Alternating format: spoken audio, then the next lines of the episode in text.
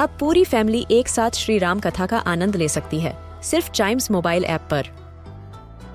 जानिए श्री राम के बचपन से लेकर दशानन वध तक का सफर, सरल रामायण घर के सभी सदस्यों के लिए।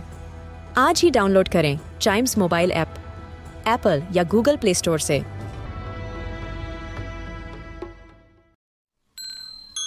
This is Chimes Radio podcast.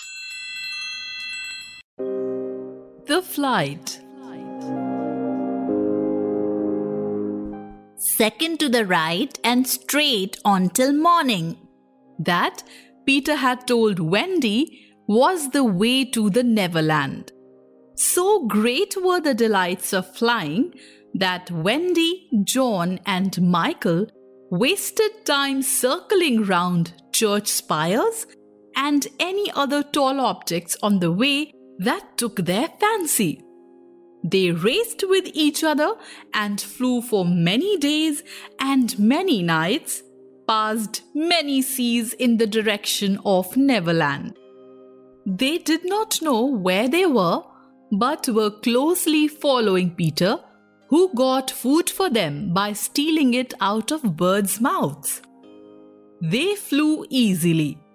But there was a time though when there was danger, as they happened to fall asleep and dropped straight down towards the sea. To Wendy's horror and anguish, Peter found it funny, but saved them diving carelessly at the last minute to show off. Peter could but sleep effortlessly while flying without falling. Wendy instructed her brothers to be polite with Peter, for he was the one leading them. They were even a little afraid that he might forget about them and abandon them, and they wouldn't know how to find their way. He often seemed to forget them after going off on an adventure, and they had to remind him who they were. Finally, they approached the shores of Neverland after many moons, and they had been going pretty straight all the time.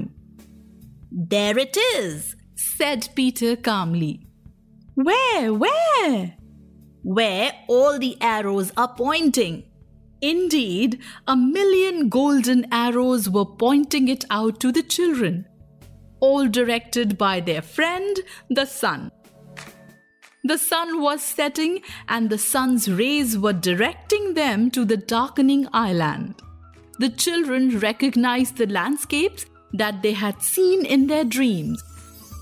There was a lagoon, their huts, caves, and flamingos.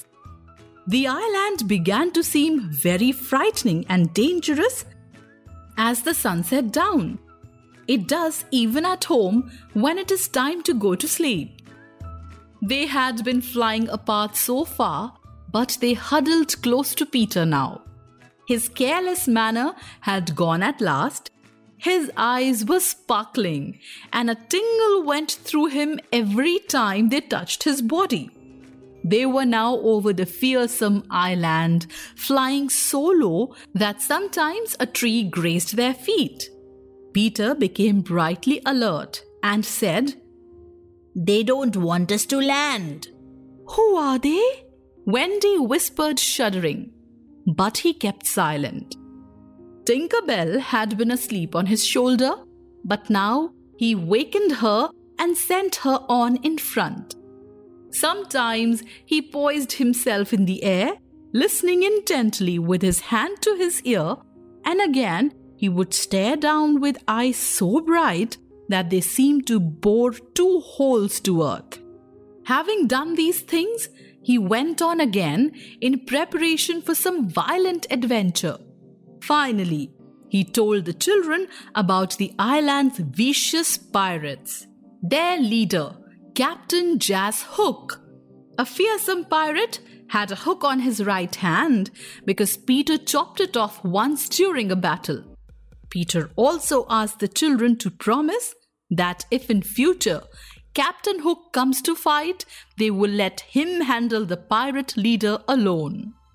Tinker Bell informed Peter that the pirates had seen them and they've pulled out a big gun called the Long Tom.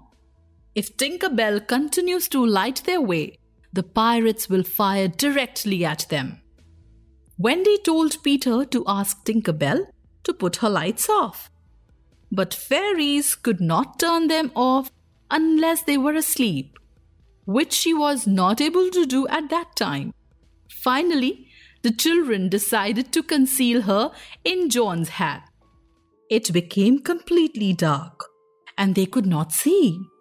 To Michael, the loneliness was dreadful. "If only something would make a sound," he cried. As if in answer to his request, the air echoed by the most tremendous crash he had ever heard. The pirates had fired Long Tom at them. The blast blew them apart. Peter drifted out to sea. John and Michael flew somewhere else, and Wendy shot up with Tinker Bell. Wendy was completely at the mercy of the fairy. Tinker Bell, who on most of the days was a good fairy, was full of jealousy towards Wendy due to her growing proximity with Peter. Wendy followed her helplessly. Tinker Bell, meanwhile, decided to play an awful trick on Wendy. Wendy was bewildered, and staggering in her flight, she followed Tinker to her doom.